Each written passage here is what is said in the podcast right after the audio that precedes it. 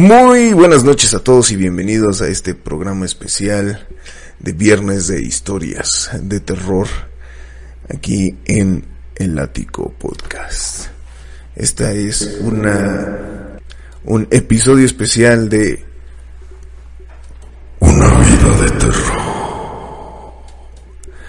Entonces, pues aquí saludando a mis amigos. Ángel, ¿cómo estás, Angelito? Muy buenas noches. Muy buenas noches, amigos. Bienvenidos al ático. Todo muy bien, perfecto. Con algo de escalofríos en la espalda, no sé por qué. Pero también me dice que esto va a estar muy bueno. Marte, buenas noches, ¿estás? Hola, hola, este, yo también tengo este un poco de frío, pero yo creo que es por lo que se viene ahorita, ¿no? Y hoy tenemos a nuestra invitada especial que pidió anonimato, algún nombre, algún seudónimo con la que podamos llamarla durante el programa. Pues me dicen la tía, Va. La tía. la tía. A ver otra vez. Pues me dicen la tía. Oh, sí, sí. Pues ahí estamos. Pues muy buenas noches a todos, bienvenidos. Saludar ahí a los que están este en el en el chat. Muy buenas noches y bienvenidos. Por ahí tenemos a Danelli. Hola, saluditos, saluditos Hola, hola. a todos ustedes y pues camaradas. invítenlos. Recuerden que aquí muchos se quedan dormidos a esta hora, entonces vayan, despiértenlos porque esto de verdad se va a poner escalofriante. Les reitero, el programa de hoy lo titulamos Una vida de terror. ¿Por qué, lo titulamos de esta forma? Porque aquí nuestra invitada especial, literal, sufrió aproximadamente unos 16, 17 años de, de acosos, de sustos, de eventos paranormales, los cuales pues aquí nos va a ir relatando poco a poco y conforme vaya recordando lo que lo que ella vivió. Literal no estamos contándoles una historia que bajamos de internet, no la encontramos. Esto literal es algo que a nuestra invitada especial le pasó. Ella nos lo está contando. Ah, estás diciendo que las historias que las bajamos de internet. ¿ah? No, no, no, no, o sea, me, me refiero a que no es... historias de nosotros. ah. No, tampoco. Nos las cuentan, las contamos y algunas Sí, otras nos pues las se, se investigamos. Entonces, no se lo vayan a perder, literal, vayan, despierten al vecino y a sus amigos y tráiganlos porque Va a ser chido. va a estar bueno esto, Sí. este programa de El Ático.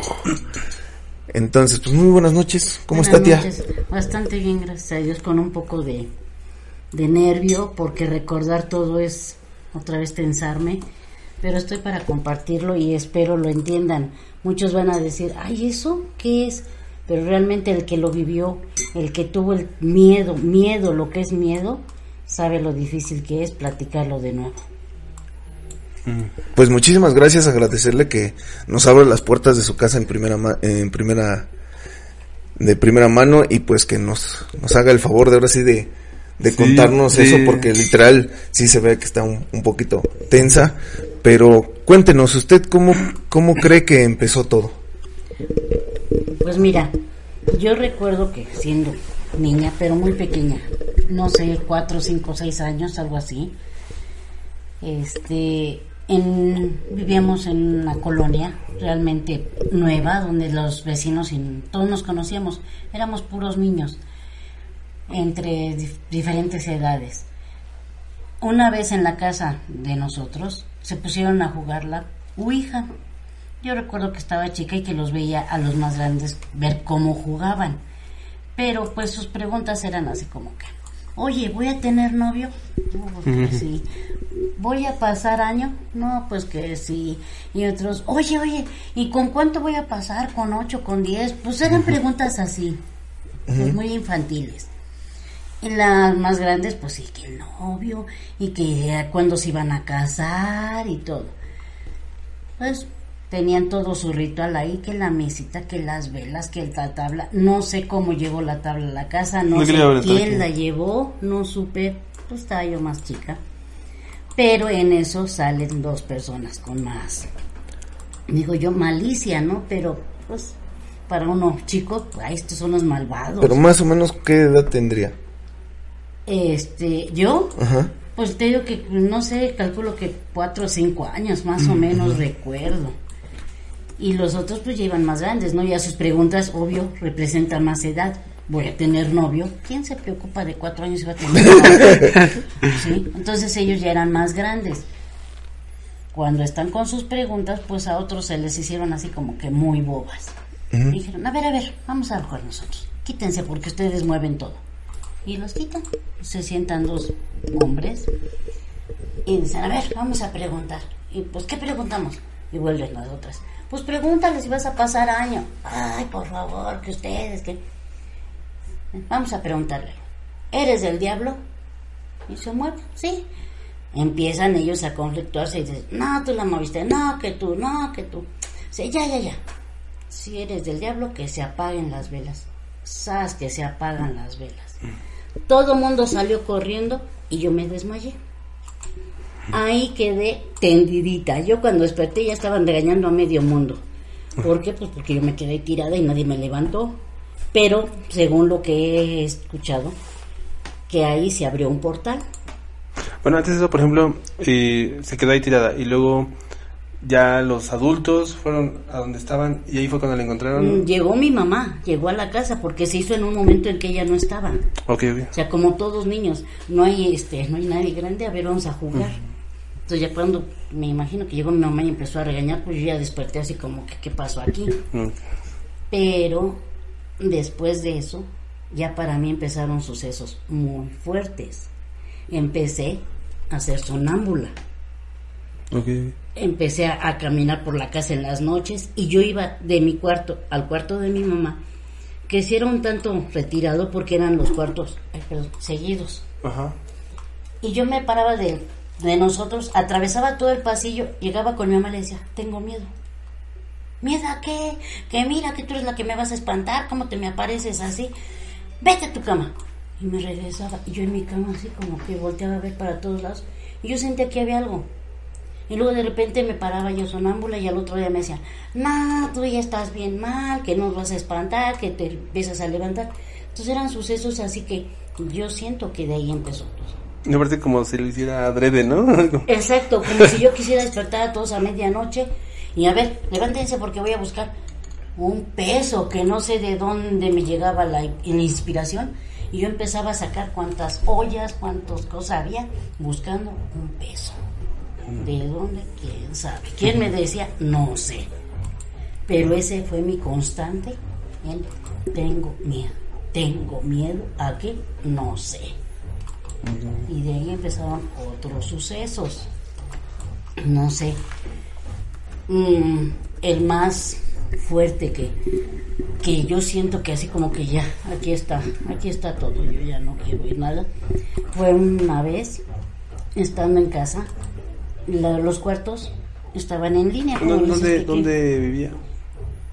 Te digo, me van a echar de bruja. No, Ah, tú, bueno. dígalo, dígalo. No, aquí en la colonia Celanese. Ah, ok, ok. Entonces, en, la, en los cuartos daban todos al patio de atrás. Ok. Y había un perro que mi papá un día llegó, lo encontró y lo metimos. Vamos, esta es la mascota y ahí vivía. Entonces el, el patio era toda la casa, por decirlo así. Una noche empezó a llover tan fuerte, pero tan fuerte, que todos estábamos así como que, ¿qué está pasando? ¿Qué hay? Yo, con mi miedo eterno, mi miedo, yo tengo miedo, me dormía con dos de mis hermanas, yo en medio porque decía, estos son mis angelitos, me van a cuidar, me van a cuidar porque yo tengo mucho miedo. Ese día, la recámara, pues grande, dos camas matrimoniales de frente, y yo, mi, mi cabecera daba a la ventana, una ventana de las de antes, que se tenía que abrir. ¡Paz! No era como las de ahora que se corren, sino que tenías que botar el seguro Oh, ya saben. y se abría. Sí, sí, sí. Entonces era difícil que la abriera alguien. Estábamos acostadas con el aguacero así cuando se abre mi ventana. La cortina empieza a volar y la, el agua nos cae en la cara. Se levanta una de mis hermanas y están locas, ¿por qué no cierran? Pero yo ya estaba paralizada, yo ya no podía ni moverme. Se para rápido, cierra. Y el perro se oía cómo se azotaba de un lado a otro y ladraba y se oían los oídos de todos los perros. En eso se abre la puerta de nuestra recámara. Llega mi hermana y dice, oigan, ¿me puedo quedar con usted? ¿Por qué? El perro gitano está dentro de mi recámara. Y la, las puertas de ese entonces eran también de pasadero de ese, no que no tan fácil se abrían. Y dice el perro, y entonces ya se levanta una de nuestras más, ¿estás loco que no sé qué va a haber? Y sí, efectivamente el perro estaba todo empapado dentro de la recámara de él, ahí echado, en su cama. Entonces vente, ya toda la noche así como que todos empezamos que, pues lo que te sabes, a rezar, es lo que te enseñaron de niño. Pero al día siguiente dicen, es que aquí pasó el diablo, pasó el diablo y se llevó, no sé, dos, tres personas. Y, se, y las, como que las partieron, no sé, muy difícil, muy feo. Y nosotros nos quedamos así como que, entonces, ¿por qué el gitano se metió? ¿Por qué a nosotros? ¿Por qué a mí se me abrió la ventana? ¿Por qué ese suceso y los demás nada más oyeron que llovía? A ellos no les pasó nada, nada más en mi casa fue donde se sintió ¿Dónde más? ese. Pero se sintió un miedo terrible, un escalofrío, pues todos mojados, el escandalero de los perros. Y al otro día, ese fue el comentario de las personas del lugar. Ahí como cuántos años tenía. Pues te digo que serían como, ¿qué te gustan? Cinco, seis años. No, pues es que O sea, fue poquito después de... de- de que empezó la, de que jugaron la Ouija, Ajá. a poco tiempo empecé yo a sentir ese miedo, a pararme, este, sonámbula y empezaron sucesos así. Así, Sí, o sea, esas fueron como las primeras, como primeros... como que los primeros yo decía, bueno, sí, ¿por qué no me pasó a mí y por qué a los otros no? ¿O ¿Por qué yo los escucho? Porque yo escuchaba cómo me hablaban. Mm, O sea, ¿por qué los demás?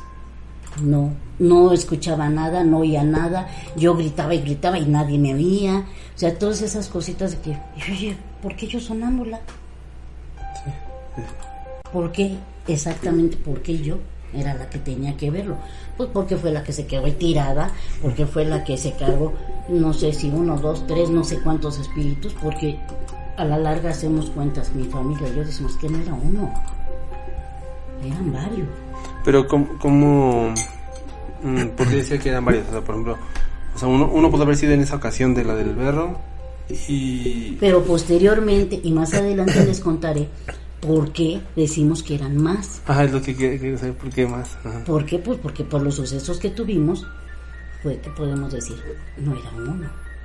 Ok. Y esto ya era, este, ahora sí que como recurrente, ¿no? Muy cotidiano ya era así como que... Te voy a decir que yo empecé, ok, a los seis años, pongamos, que fue cuando vi que jugaron la Ouija y todo. Llegó tanto, tanto, tanto tiempo, tanto tiempo, que llegó un momento en que nos acostumbramos a que abriera la puerta para entrar a la casa. La puerta Ah, sí. de la casa siempre estaba con seguro, porque no entrabas si no traes llave. Ujú. Llegó el momento en que tú dices, ah, ya llegó, pásale. Porque fueron muchos años. Pero aún así, pues no dejaba de dar miedo, no dejaba de impresionarte el que estuviera ahí, el que nos dijeran, venimos a buscarlo si no, este, no nos abrieron, pues si no estábamos. Ay, cómo no, si se veía cómo pasaba la gente, el relajo, las risas. Nosotros, no, pues no estuvimos O sea, ya, ya se manifestaba ahí en, en, la- en su casa. en la casa. Así es. Entonces, pues sí, fueron hechos muy, ya eran más recurrentes, ya era más, así más darse a conocer. Al principio era yo la única que lo sentía. Era yo la única que estaba experimentando esos, esos hechos y por eso es que más adelantito les contaré otros hechos en lo que me decían, estás loca. El- o sea, estás loca, decían, te llevamos al médico y no tienes nada. Mm. Sí, y pues bueno, saludando acá a todos nuestros amigos que están en, en, eh, en, eh, en el- en el en vivo, en el chat, a, nuestros seguidores Andrés este, Orihuelas, está Tosot, a Draconcel, a, a Indra Neri, Junuel Neri, Leonardo, a todos ustedes, muchísimas gracias por estar con nosotros. Y a mí me surge una duda, ¿cuál, cuál fue la primera vez que literal, este, ya no fue tanto percibir al, al ente, sino ya sentirlo como tal. Pues mira, en una ocasión estaba yo en la recámara, nuevamente les, les digo, daban hacia el patio. Entonces yo en la noche oía cómo jalaban agua de la pileta, cómo raspaban con un balde el agua. Al otro día me levanto y le digo a mamá, ¿qué crees que en la noche yo oía cómo estaban como sacando agua de la pileta? Mi mamá en sus creencias me dice, ay, ponle agua porque ha de haber sido alguien que este que negó el agua y negar el agua en vida es pecado, ponle agua. Entonces pues yo en la noche voy, lleno la pileta, bien llenecita de agua, ya me meto a dormir. Estaba en este durmiendo cuando de repente abro los ojos así como que ¡pum! despierta y se abre la puerta del patio y empiezo a sentir alguien que se acerca, se acerca hacia mí. Ya que está cerca de mí, como siempre, me olfateó. Así, todo. todo, todo. O sea, no lo veía, solo sentía. Sentía y oía yo cerca de mi cara el olfateándome. En eso se sienta en mi estómago, pero ya, ya lo sentí. Se sienta en el estómago y los, este, los pies le colgaban a un lado, como cuando estás jugando. Y se mecía. Entonces yo sentía cómo me prisionaba el estómago y sus pies como estaban a un lado de mi cama colgando. Al otro día me levanto y le digo, mamá, es que anoche, ¿qué estás loca? Es que sí, estuvo y me duele y ya se abrió y que, no, estás loca, es que me duele el estómago como cuando haces abdominales. Sí, sí, sí. Entonces ya me lleva mi mamá al médico y dice, a ver, ¿qué pasó? Digo, no, es que se sentó. El doctor viéndome así como que, ay, Sí. pobrecita. loca. Ujú. ¿Sabes que tienes una colitis nerviosa? Vete a tu casa. Y yo, pero se sentó en mí. Y fue cuando fue la primera vez que ya lo sentí en mí, porque yo nada más sabía que llegaba, lo sentía. Yo desde que llegaba en la puerta de la calle yo ya sabía que estaba ahí, me dormía con radio prendido, los gatos estaban ahí y todo. De repente ¡pum! se abría la puerta de la recámara y yo, Ay, escaneaba yo mi recámara. Gatos durmiendo, la ventana cerrada y algo se va acercando a mí, se va acercando a mí y yo sin poderme mover, pero sentía, y ya cuando llegaba empezaba olfatearme. Entonces, esa fue la primera vez que yo realmente lo sentí en mí. No, pues es que está. Pues es que, aparte, o sea, ya es como un mundo de que. Pues uno lo siente, pero aunque tú le digas a alguien de es que hay algo y no te creen, yo creo que es lo peor, ¿no? Es, Es, es eso lo que te trauma, que tú tienes el miedo a qué, quién sabe. ajá. Pero Y nadie te explica, ¿no? Que. nadie te dice. No, y deja tú que nadie te, nadie te explica Que no nada. te creen. que no te creen, ¿no? Que no O te sea, creen, ajá, que bueno. tú estás, oye, pero es que aquí. Sí. Nah, estás loca. Sí, definitivamente. Todo el mundo me decía que estaba loca, que, que no era verdad. Y, y cositas bien chistosas, porque mira, iba yo caminando en la calle y de repente sentía que alguien venía atrás de mí. Y volteaba yo para todos lados y nadie, pero yo sentía la presencia de alguien atrás. O iba yo caminando y de repente me hacía a un lado porque sentía que alguien iba a chocar conmigo. Sí. Sí. O sea, era así como que, ¿por qué? O sea, ¿yo? Pues porque a mí si yo voy caminando normal y más de repente así como que vas a chocar con alguien y te haces a un ladito Ajá, para sí, que sí. pase. Y yo así le hacía, y decía, "Pues, ¿contra, ¿contra quién? Oh, ¿quién viene atrás de mí? Porque yo sentía la presencia. Sí, sí. Y bueno, son muchas, muchas cosas que viví, que, que la verdad yo sí les he dicho a mis seres queridos, no, no me gustaría que nadie lo viviera. No, es muy duro, muy duro. Y más aún cuando no tienes, a lo mejor ahorita ya está la cultura, ¿no? Ya hay preparación, ya hay gente que te, ya hay quien platica, porque te digo, yo por parte de mí, este, no sé, buscar explicaciones, dicen, se abrió un portal sí. y no se cerró. Ese portal quedó abierto y yo seguí recibiendo, recibiendo, recibiendo espíritus y cositas que pasaban y, y sí, hasta que No, si no los voy a espantar. ¿Cómo ves, Angelito? no Están metiendo voces. No, ya ni digas. Ay, no, no, no. Ay, no, yo ya no. Entonces yo ya no cuento, ¿eh? Por favor, público, confirmen están metiendo voces, yo lo estoy escuchando. Pues yo que opino, jugar la Ouija no es tan sencillo. No. Como se sabe, hay reglas y las reglas se deben de seguir. Lo que abres hay que cerrarlo. Y aquí no solo trajo uno, usted tiene razón, usted trajo una legión. Los demonios se mueven a través de legiones. Y usted trajo, afortunadamente, Bueno, en una legión muy baja. Una legión baja. Si hubiera sido una legión más fuerte, no hubiera sido tan sencillo. Este. Convivir con él. No, no convivir, deshacerse. O que usted estuvi- esté aquí con nosotros, tía, hablando de ello. Todo esto viene en la parte de el Art Goe- Ars Goetia, que ahorita no recuerdo completo el libro, pero el Ars Goetia habla sobre todas las legiones de demonios y todos sus niveles. Estos pudieron haber sido acólitos, que son los que se dedican a asustar para atraer la energía. Ya hay otros niveles de, de demonios. Entonces, si, si esa parte de eso tuvo la suerte de suerte, por decirlo, de que fueron bajos. No, bueno, yo de lo que he leído es que ellos también van creciendo. Primero, nada más se manifiestan por, por movimientos X. Después ellos tienen que subir de nivel y llevar hasta llegar al máximo nivel que ya son agresiones. Que ya son agresiones.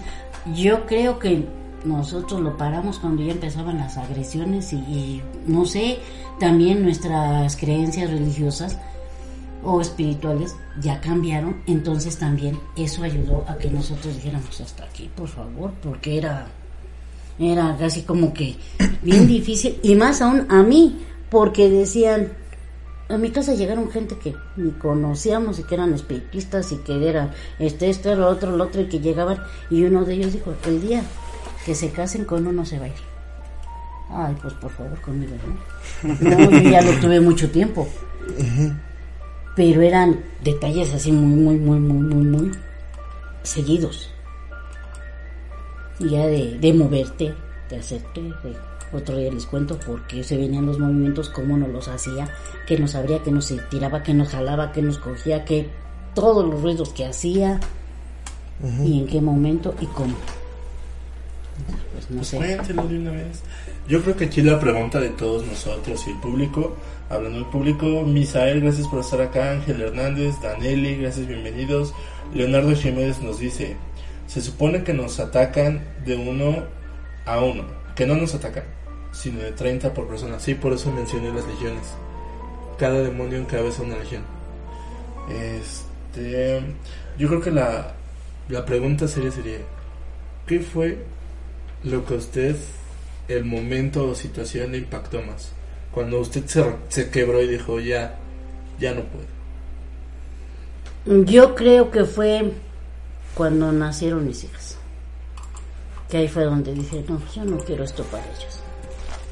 Yo no lo quiero, no deseo que lo vivan. Y, de hecho yo le decía a mi esposo, si algún día te dicen tengo miedo, no les digas que no. Háblales, arrímales, le digo, porque es muy fácil si tengo miedo y que te manden a tu cama y estás loca y qué miedo.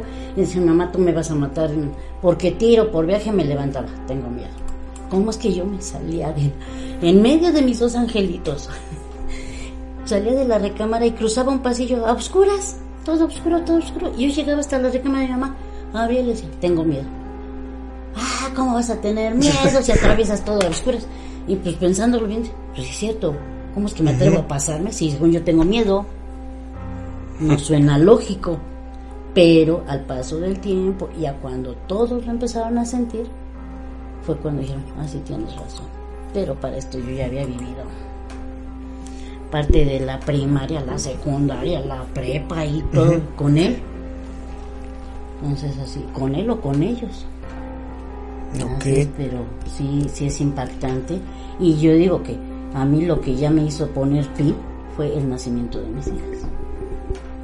Y ahora nos contaba también que este que encontraba dinero, se Sí, mira, yo creo que todo empezó, no, no sé dimensionar si fue a la misma de la Ouija, la misma edad, cuando yo empecé a ver a los duendes.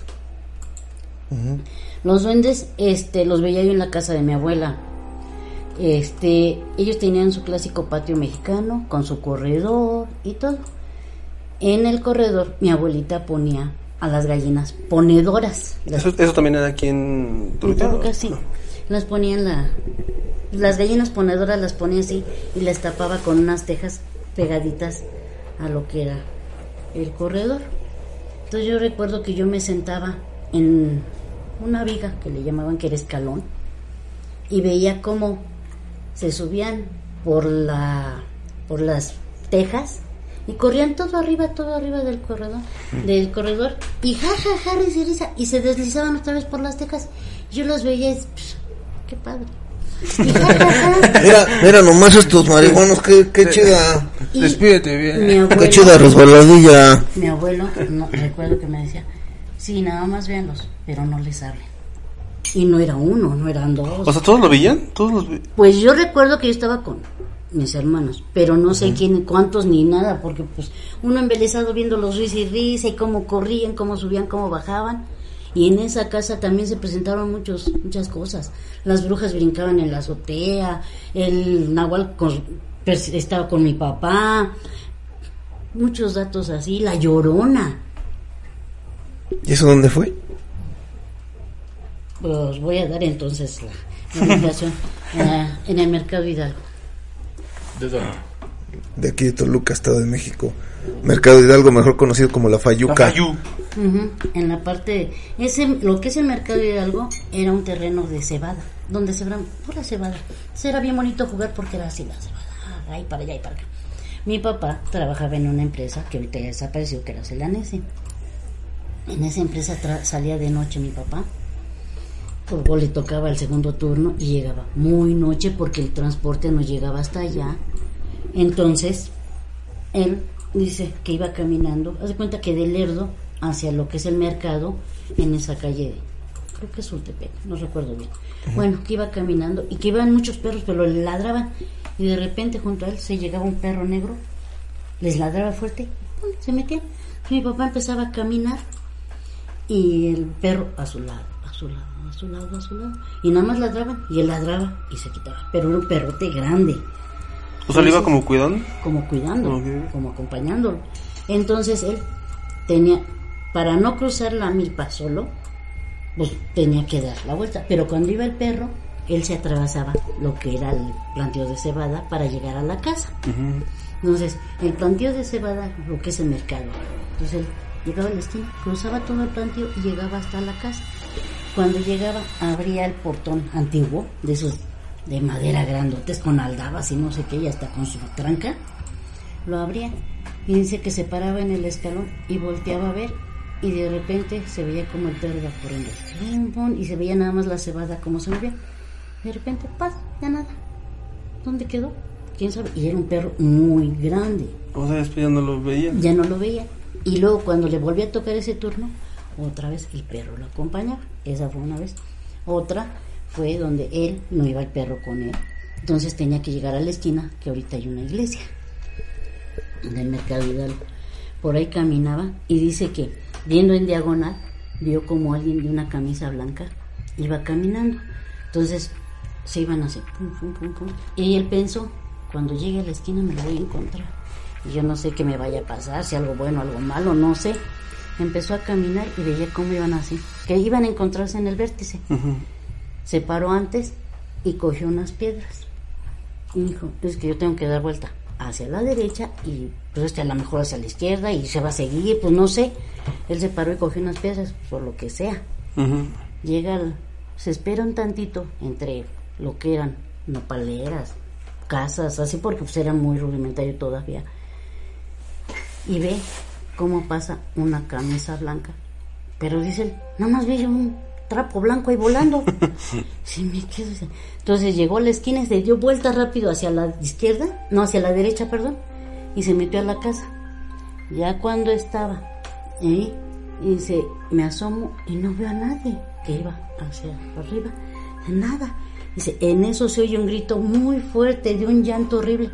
Y se quedó, dijo, ¿y ahora? Entró y le dijo a mi mamá, oye, oye, a alguien se le murió un familiar, porque era un llanto tremendo. Dijo, pues ya mañana pregunto, obviamente. El otro día se levanta mi abuelita y pues, con los vecinos le dicen, oye, que pasó la llorona y al que mató fue al, hijo- al panadero. Y al panadero lo encontraron en la calle. tirado. Vámonos. Entonces son, son hechos que yo creo que ya venían, por ahí dicen, de herencia, de tú, tú heredaste ese don, tú heredaste ese don, pero yo hasta aquí paré, yo ya no quiero que nadie lo herede, porque es horrible, horrible. Todo eso, las brujas brincaban en la casa, sentías como te caía la tierrita en la cara. Y dices, ¿tú qué está pasando? Pues eran casas antiguas, esas de un techo enorme, que para prender el foco tenías que jalar un- una cadena En la que sí. porque pues no estaban altísimos. Entonces ahí te caía, todo era de una casa muy bonita, de duela en el piso, arriba de tejas, todo, todo muy hermoso, bueno, al menos a mí yo así lo veía, pero sí estaba muy alta. Una noche se oyó un relajo, pero arriba se cuenta que estaban peleando los gatos o no sé qué. Sale mi abuelo con su escopeta y dispara.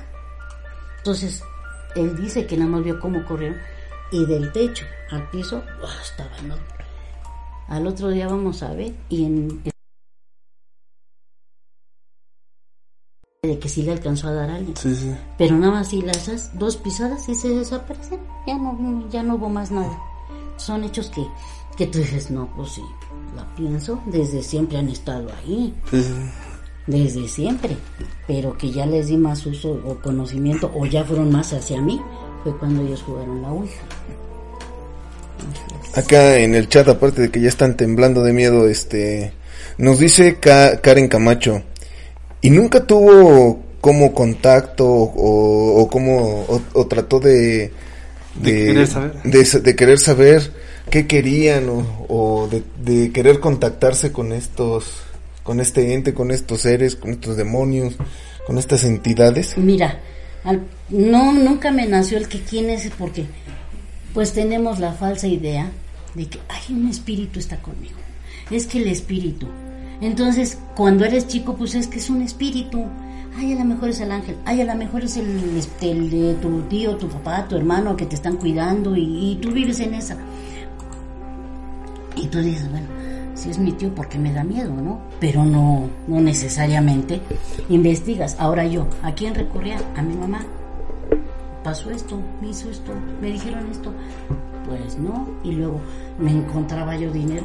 ¿De qué? ¿Quién sabe? Pero yo me levantaba al otro día bien dispuesta a ir a excavar y ahí me encontraba una moneda. Pero a ver, o sea, soñaba que el lugar y ya lo iba No, a yo ni siquiera soñaba, yo ya nada más me paraba y yo ya sabía que tenía que ir ahí. ¿Quién me decía? ¿Quién sabe? Te digo que sonámbula me paraba a buscar que el peso. Mi mamá tenía un, ¿cómo se llama? Una alacena, pero de antes, ¿cómo se llama? Bueno, ahí donde guardaban los trastes. En la noche me paraba yo, que el peso, que el peso, que el peso, y empezaba a sacar todo y hasta abajo del fregadero encontraba yo el peso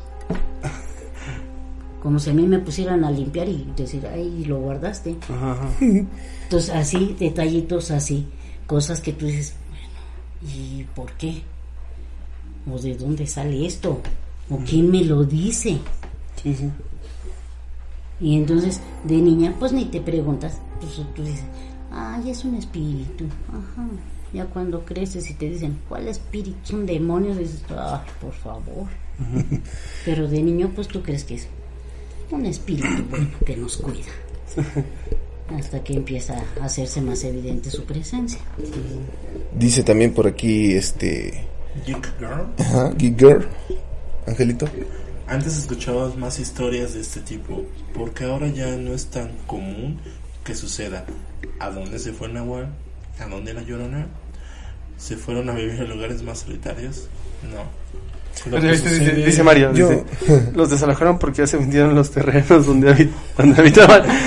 No, yo siento que es más parte de, de, de nuestro ritmo de vida, ¿no? An- anteriormente yo creo que se le prestaba más atención a, a la pues a nuestro alrededor, estábamos más como en contacto a, en- a lo que sucede en, en nuestro entorno y yo siento que ahora se ha perdido eso.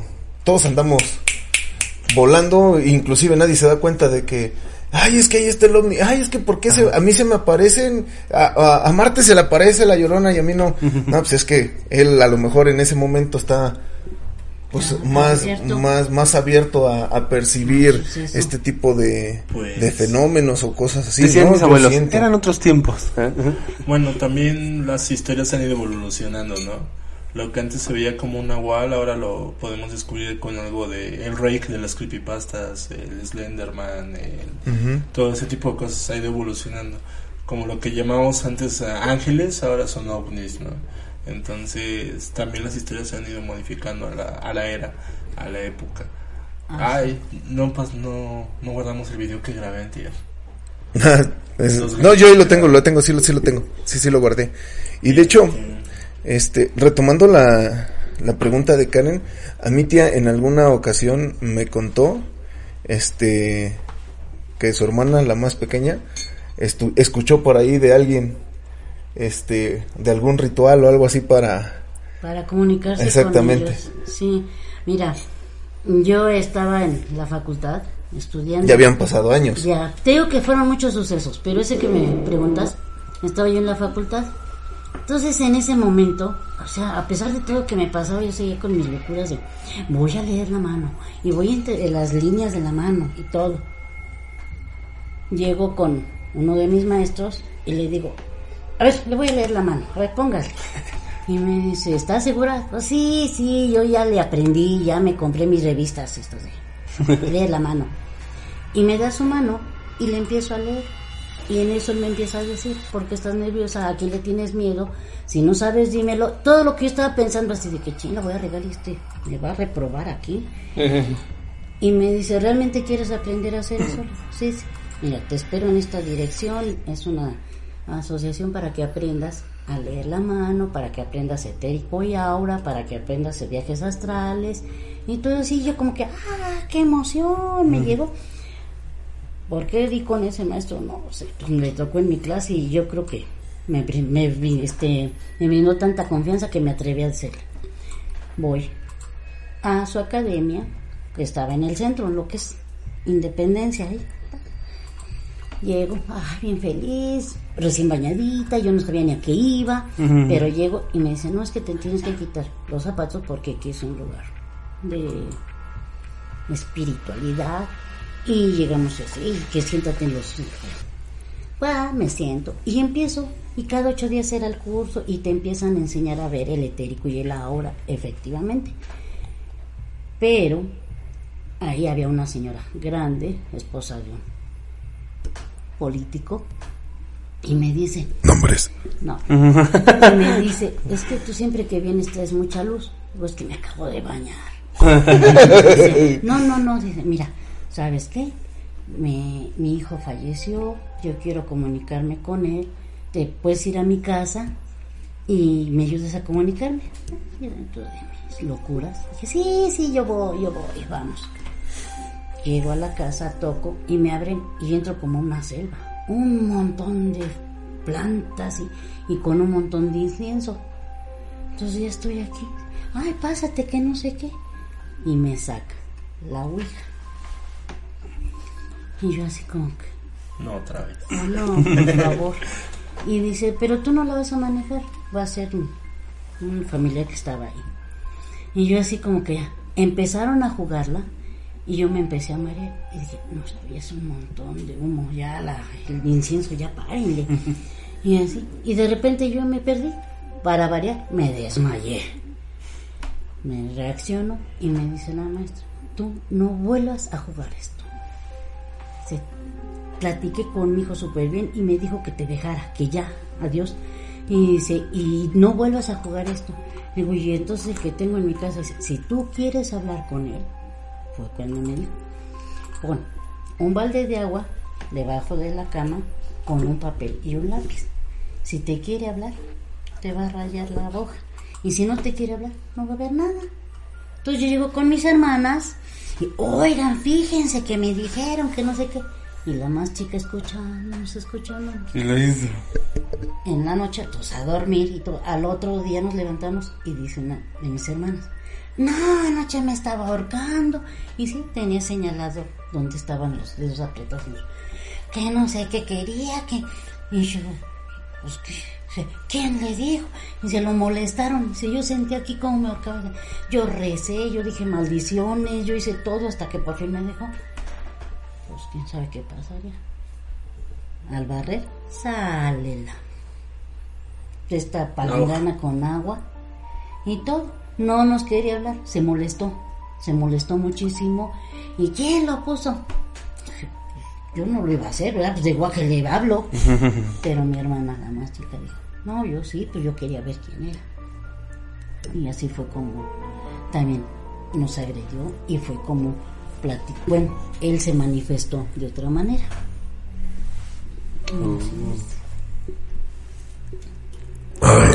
Es. ¿Cómo es esa- ese del agua? O sea, ¿Es un- una cubeta con No agua? lo es así, No, no, ¿eh? no, no, no es. Es Es para, es para que nos- los que nos están escuchando. Es investigación. Bueno, es un. Acá no quiero un balde de agua como nosotros agarramos una jícara con la que echas agua, así, llena de agua, y a un lado un lápiz y un papel. Si quiere hablar. A un ladito, sí. Sí, si quiere hablarte, te raya el papel y ya entonces tú dices, ya quiere comunicarse. Y si no, pues no pasa nada. Oh. Pero él se sintió agredido y empezó a agredir.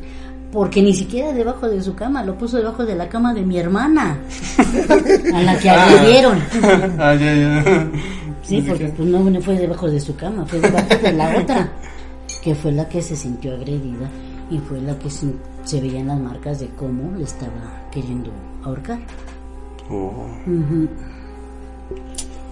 Toda esta parte es la la intención de estos seres de absorber más energía. Al provocar miedo en la familia se pueden introducir inclusive generaciones, no quedarse solo con usted, sino continuar buscando Más quedarse y más. con usted. No, y mira, la recámara en la que me quedaba yo con otra, otras dos de mis hermanas, ay no, no, esa recámara siempre estuvo fría, fría. Una recámara que tú entrabas y aunque teníamos el sol de frente, tú le hacías así y se veía el vaho. Y siempre fría. Y dices tú, bueno, ¿por qué? Pues ya me eché 20 mil cobijas y todo. Y en la noche hablaba así, el vaho. Y mm, este, la, el sol daba, la cámara estaba así, ventilábamos para que entrara el aire, el, el sol, para que no. A todas horas había frío y a todas horas el. ¿Cómo pueden estar en esa recámara? Pues en otras no, no tenemos otra, pero esa recámara en especial era siempre fría. Fría, fría. Qué raro. Como dato, hace rato les comentaba de Lars Goetia. Es un grimorio que contiene las 72 descripciones del rey Salomón acerca de, de demonios que él convocó. Él convocó a estos demonios y los confinó en un recipiente de bronce. Entonces, el Lars Goetia puede ser que ahí podamos encontrar algo sobre estos temas que usted ha vivido, aunque eso es tema para el látigo. Y yo así ya bien espantado. que, ¿Qué onda? ¿Qué está pasando? ¿Qué tengo que decir? No- la baja de temperatura es por lo mismo que ellos vibran muy bajo. No pueden tener una radiación bonita porque, pues, no. Cuando hay una aparición milagrosa, siempre describen que sienten calor en el corazón, en el cuerpo. Pero estos entes se caracterizan por bajar la temperatura del lugar en los que están. Siempre. Siempre, porque sí, era, era muy frío ese cuarto, muy frío.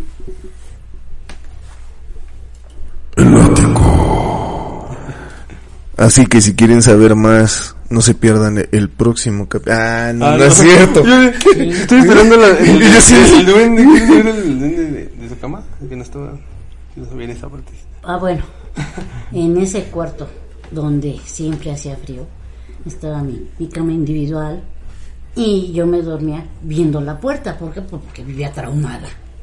Entonces yo vivía, yo veía la puerta cuando se abría, cuando se cerraba. En esa ocasión estaba yo acostada, bien dormida, pues ya. Y de repente se abre la puerta y yo veo como un ser pequeño se acerca a mi cama y me ve. En eso, Ay. ¿qué, te, qué me tardé en abrir, eh, abrir y cerrar los ojos para ver si era verdad? Ya no estaba. Pero fue la única vez que vi a ese ser, yo digo que era él, un duende con su trajecito azul, cómo me estaba viendo. Pitufo. Pues yo creo que sí, viéndome de los pies de mi cama hacia...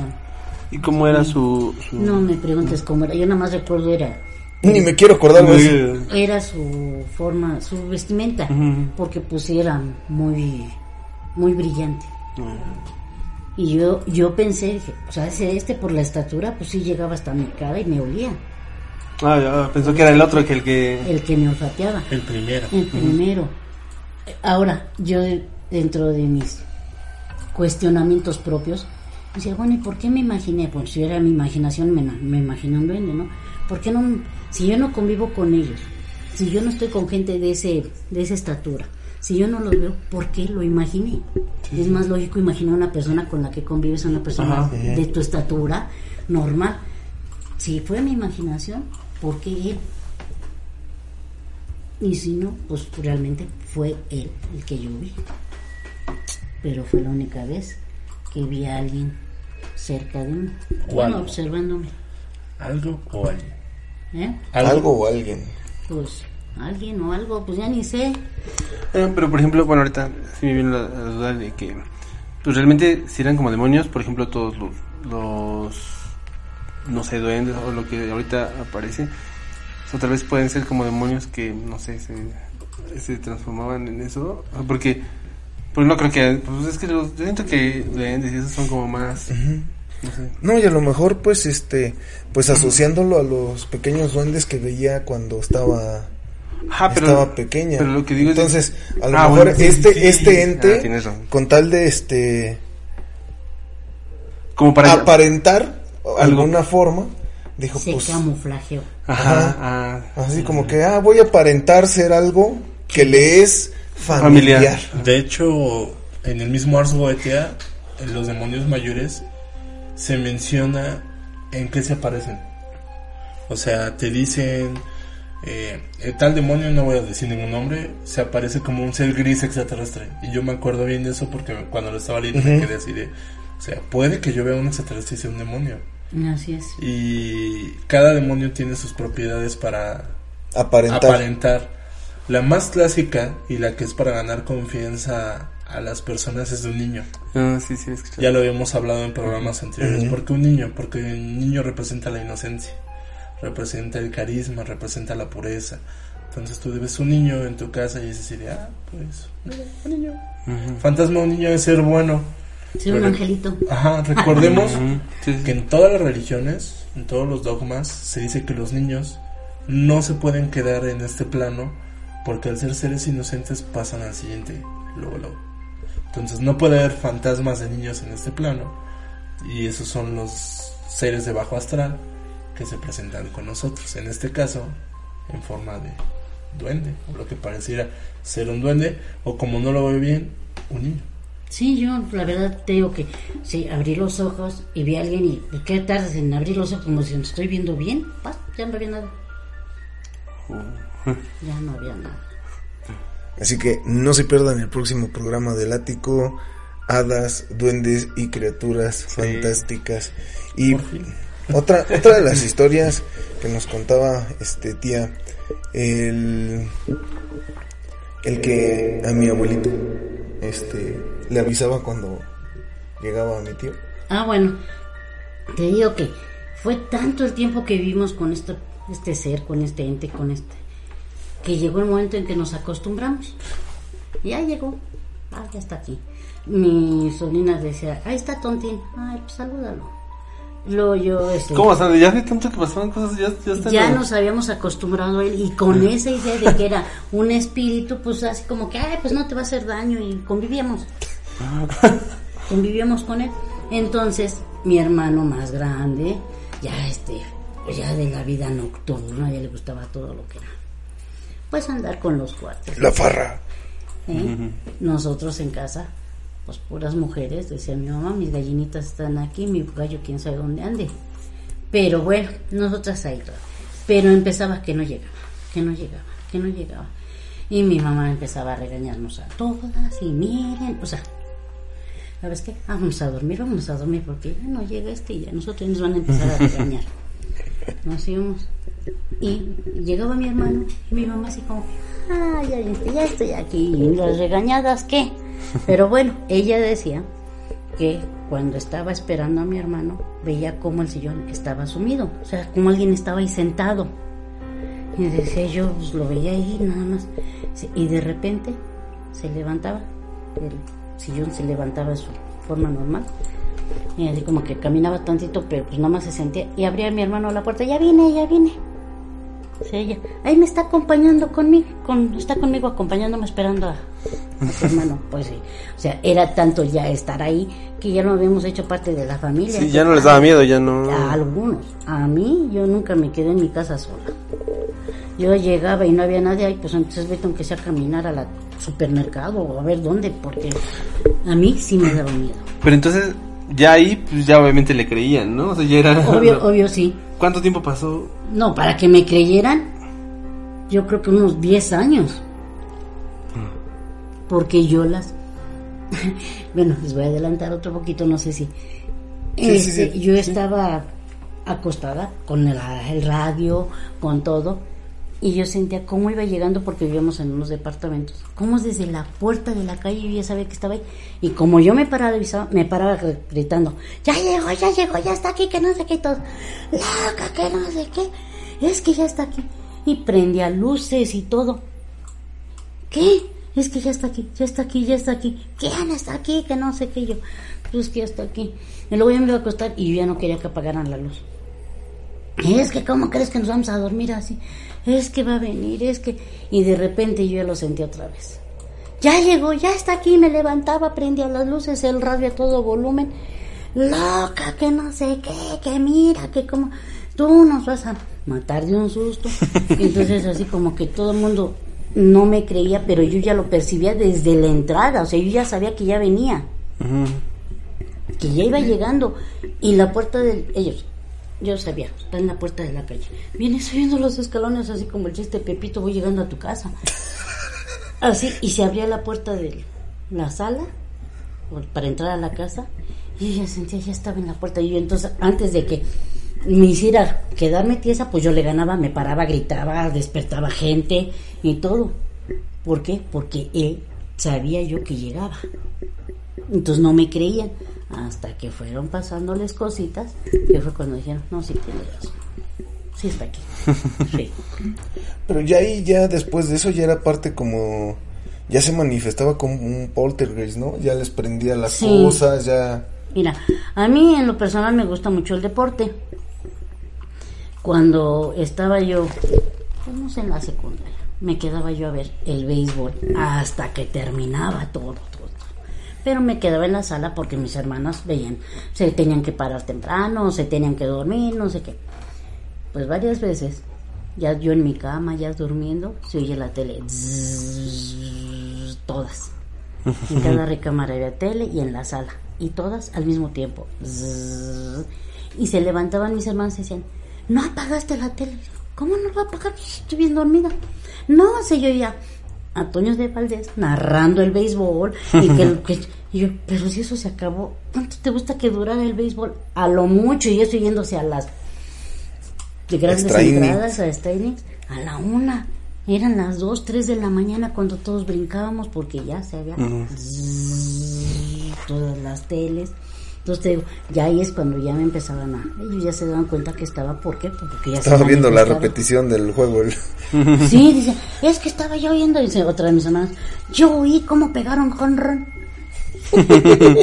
El otro viendo la, la repetición. Que llegué tarde, dicen por ahí. Eso me, me recuerda una historia muy similar, pero con mi abuelita. En la casa donde estoy viviendo, también pasan muchas cosas. De hecho, ya los invité a grabar, no quieren. no quieren. Pero bueno, yo me acuerdo que de niño mi abuelito contó una historia que en la madrugada se prendía su tele. Pero la diferencia es que aquí le subían el volumen. O sea, además de prenderla, le subían. Entonces ella se despertaba. Pero en un canal sin señal. Es que antes, si recuerdan, la señal se acababa a las 12. Sí. Sí. Pero 12 y quedaba se la pantalla de colores. colores. No, aquí era el. Estática. La estática, ¿no? Lo impresionante es que le pasó una noche cinco veces. La apagaba, la apagaba, la dejaba prendida, la ponía en alguno de informenciales y algo así, y le pasaban a la estática. Ya hubiera el desconectado, canal. Se prendía, ¿no? Se prendió desconectado. Mi abuelita es un creyente. Le dijo, no, pues aquí hay algo raro. Puso el canal católico, que toda la noche tiene oración. No volvió a pasar. La tele se quedó normal. Ahuyentó a lo que estaba ahí. O lo entretuvo. Y de hecho, Varia visión. Hace dos días a los compañeros les mandé un audio y un video de gritos A ver si lo tengo por aquí. se escuchan fuera de la casa de ustedes cuando gusten. No, gracias. Yo, yo no. Yo lo personal no. Esa casa Vamos y le ponemos Es que, visión. ¿sabes qué? Yo iba a otras casas y se me presentaban los espíritus que estaban ahí. No solo en su casa, entonces. No, no solo en, En mi esta casa ya hubo un desalojo de un descarnado que traía una legión de niños. No, te, digo, yo, yo- te digo, iba a otras casas y, No, los- pues no va a querer oírlo. Pues, pues escuchen, si lo podemos poner. pues ponlo, pero Ahí va. permiso. Los gritos de la casa de la abuela. No sé qué pedo, tíos. ¿Ya? Está bien raro este pedo.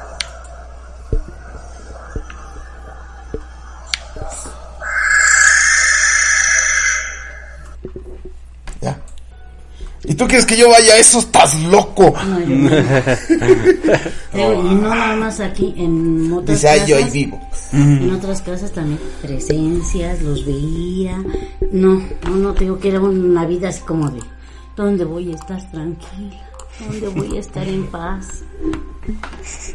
Y según estos que era un don. No, sáquense, yo no quiero esos dones. Entonces, pues no sé.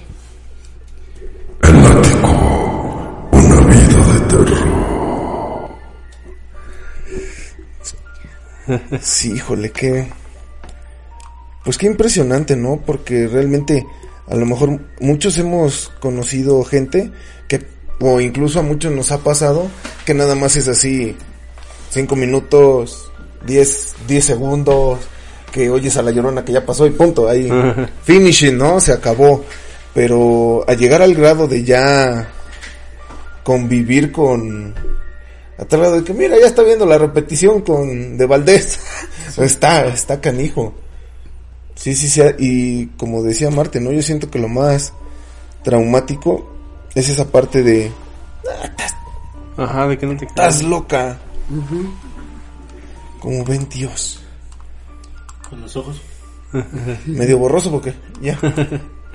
Como ven, como ven y cómo estamos en el chat. Eh, saludos a nuestro amigo Tony que por ahí nos mandó para los chicles. Y también, bueno, a Draconcel y a Toso. que Ajá, que ya nos mandaron por ahí Preguntas. preguntas. Preguntas.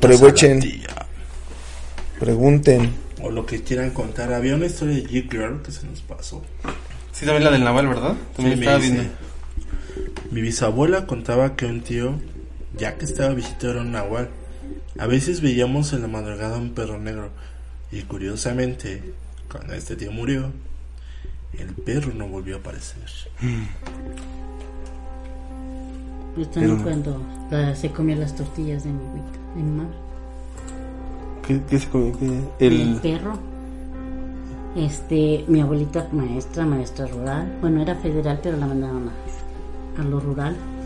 Y estando ella en un pueblo X, ella pues no había quien le hiciera su comida ni nada. Ella tenía que prepararse su comida, este, hacía sus tortillas temprano, las dejaba en su chiquihuite y se iba a la escuela. Regresaba, nada de tortillas. Y otra vez, hasta que alguien le dijo, es que sabe que se los come el agua. ¿Cómo crees? que? Espérese, maestra, vea usted. Cuando usted se va, él entra. Entonces dice que esa- ese día hizo sus tortillas, vas, las dejó y se hizo como que se fue, pero se escondió a la vuelta de maguey, yo creo, porque pues, ni cuadras. Ajá. Se escondió y que vio cómo entraba un perro negro a su casa. Y pues a ver, ¿qué hace el perro? Que cuando entra estaba sentado, sentado literal, con sus patitas comiéndose los- las tortillas. Un perro negro grande. Mira, y ya, y ya, ya desde ahí podríamos empezar a atar, atar cabos, ¿no?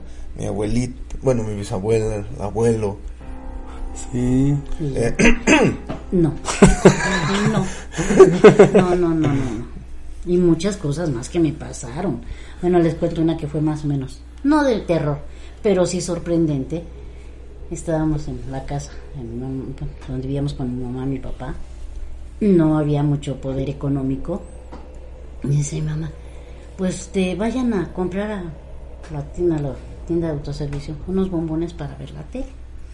Pues ahí vamos. Y salgo con otra de mis hermanas. Estaba Toyocan, que no estaban los puentes, nada más eran los de alta velocidad. Y ahí voy cruzando la calle, cuando de repente me empiezan a volar billetes por todos lados. Po, po, po. Y yo como en tómbola, paz, paz, cogiendo todo. Y mi hermana se cruzó la calle y me gritaba, quítate de ahí, estás loca. Yo nada más voy a pasar los carros, así los oía. Porque yo seguía cogiendo cuanto billete me volaba como estuviera en tómbola. ¿De dónde salió? ¿Quién sabe? Pero yo recogiendo tanto billete que me volaba y con los carros que pasaban, pues los subían más y órale, y mi hermana, que te quites, que te quites, ahí, que te... Estás loca, ¿qué te pasa? Y yo, ay, quién sabe cuánto junté. ¿En serio? Sí. Llego a la tienda y con mi billete. ¿Cuánto fue? ¿Quién sabe? Ahorita ya ni recuerdo. Pero, ay, ¿qué le hacía falta a mi mamá? Arroz, frijoles, jabón, y sopas, este, no, todo. Ah, y los bombones, porque fue por lo que nos mandó. y entonces llegamos a la casa y mi mamá ahora, esta loca que se puso, ¿de ¿dónde salió ese dinero? Ay, yo que yo iba caminando y de repente me volaron, ay, pues es billete y necesitamos con permiso. Son detalles así, cositas que me pasaron, que tú así, ¿de dónde salió ese dinero? Ah, sabrá Dios. Pero que yo los junté, los junté. No, y, y súper curioso porque, o sea, siempre fue de encontrarse dinero, de incluso saber dónde estaba el dinero, y, y por ahí también hay una historia por ahí de un, de un diamante. Ah, bueno, es otra historia. Te digo que poder económico no había. Entonces una de mis hermanas encontró un, un anillo todo ahí apachurrado.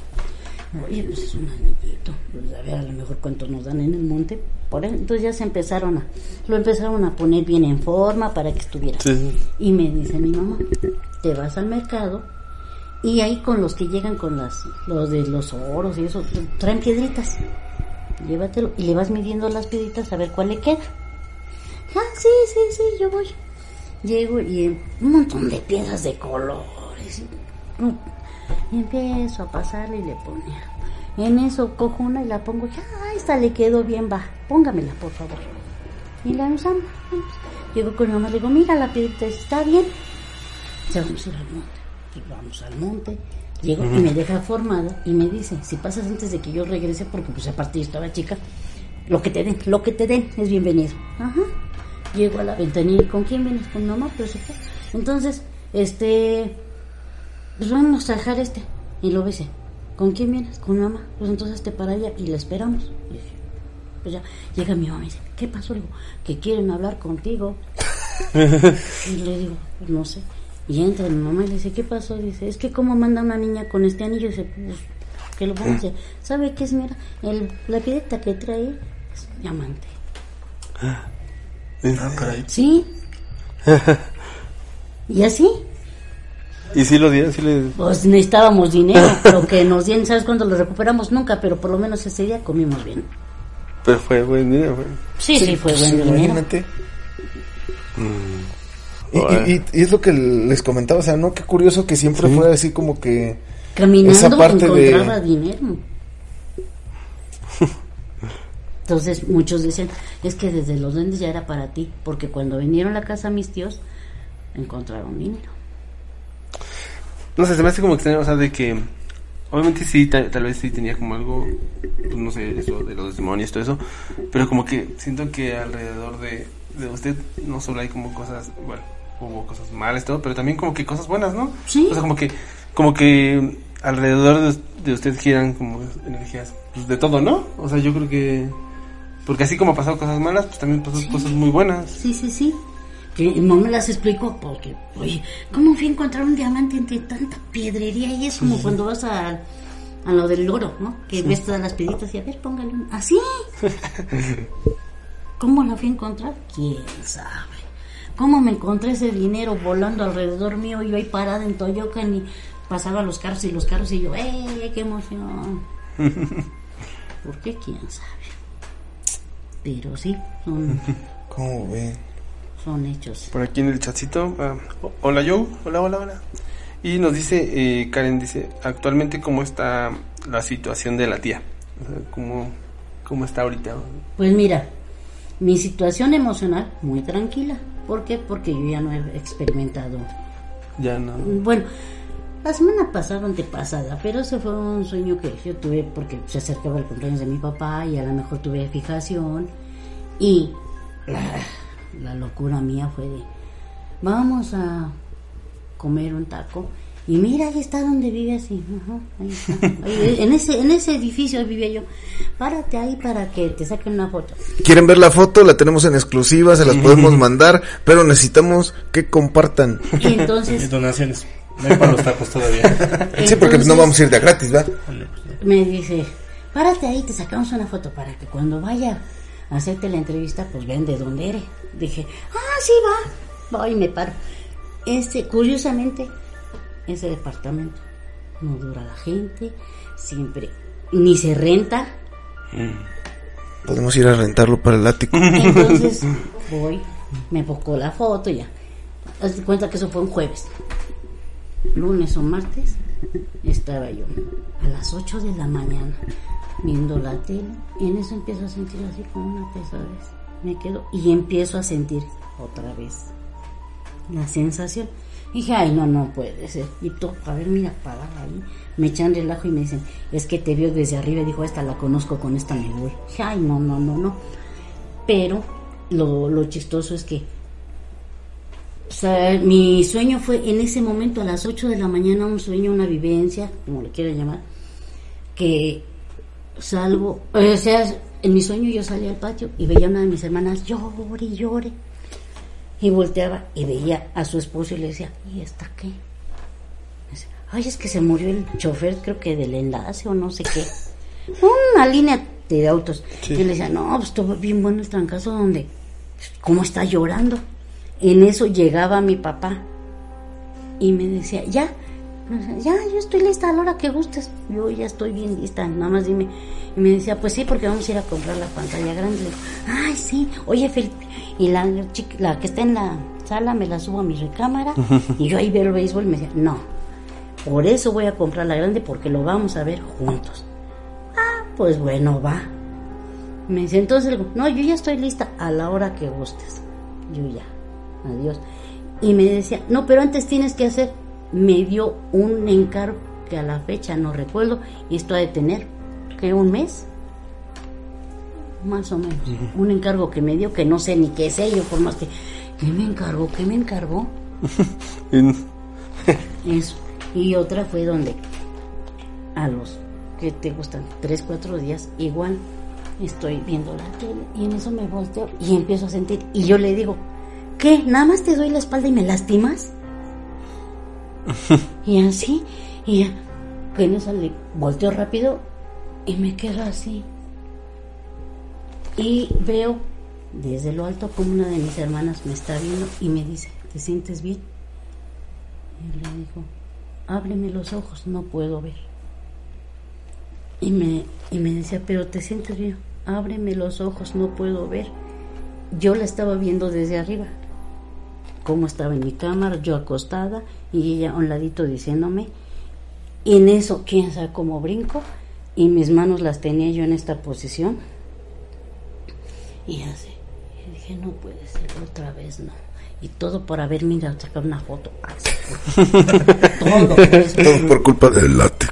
Pero finalmente yo vivo muy tranquila, no me da miedo estar aquí, yo me puedo quedar en la noche aquí, pues con la compu viendo X, no me da miedo. Yo digo, bueno, pues ya me toca irme, va a ser con mi papá. Si mi papá viene por mí, pues qué padre, ¿no?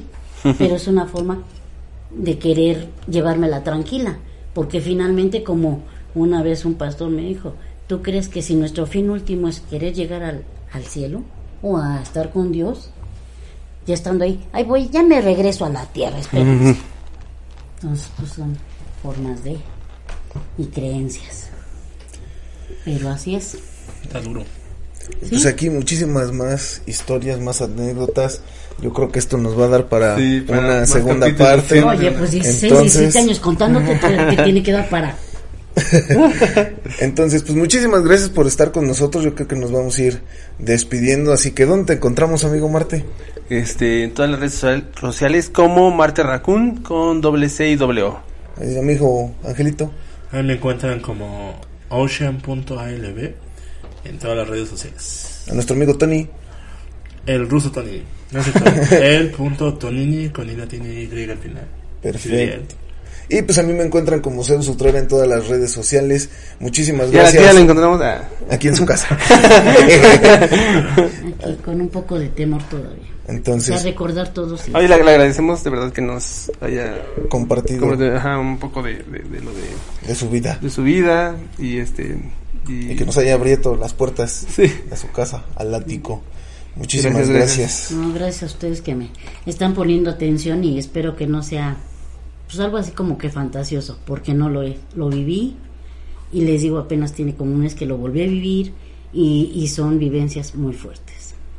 Y ojalá que, que nos pueda seguir después invitando de nuevo para que nos cuente más. Así es. Así es, este fue el programa especial del ático. Una vida de terror. Gracias Cuídense, se pásenla bonito, muchísimas Ay. gracias a todos. Nos estamos viendo y recuerden siempre mirar al cielo porque la verdad está allá afuera. Adiós. Despídanse bien. Adiós a todos. Despídete bien. Marte, despídete bien.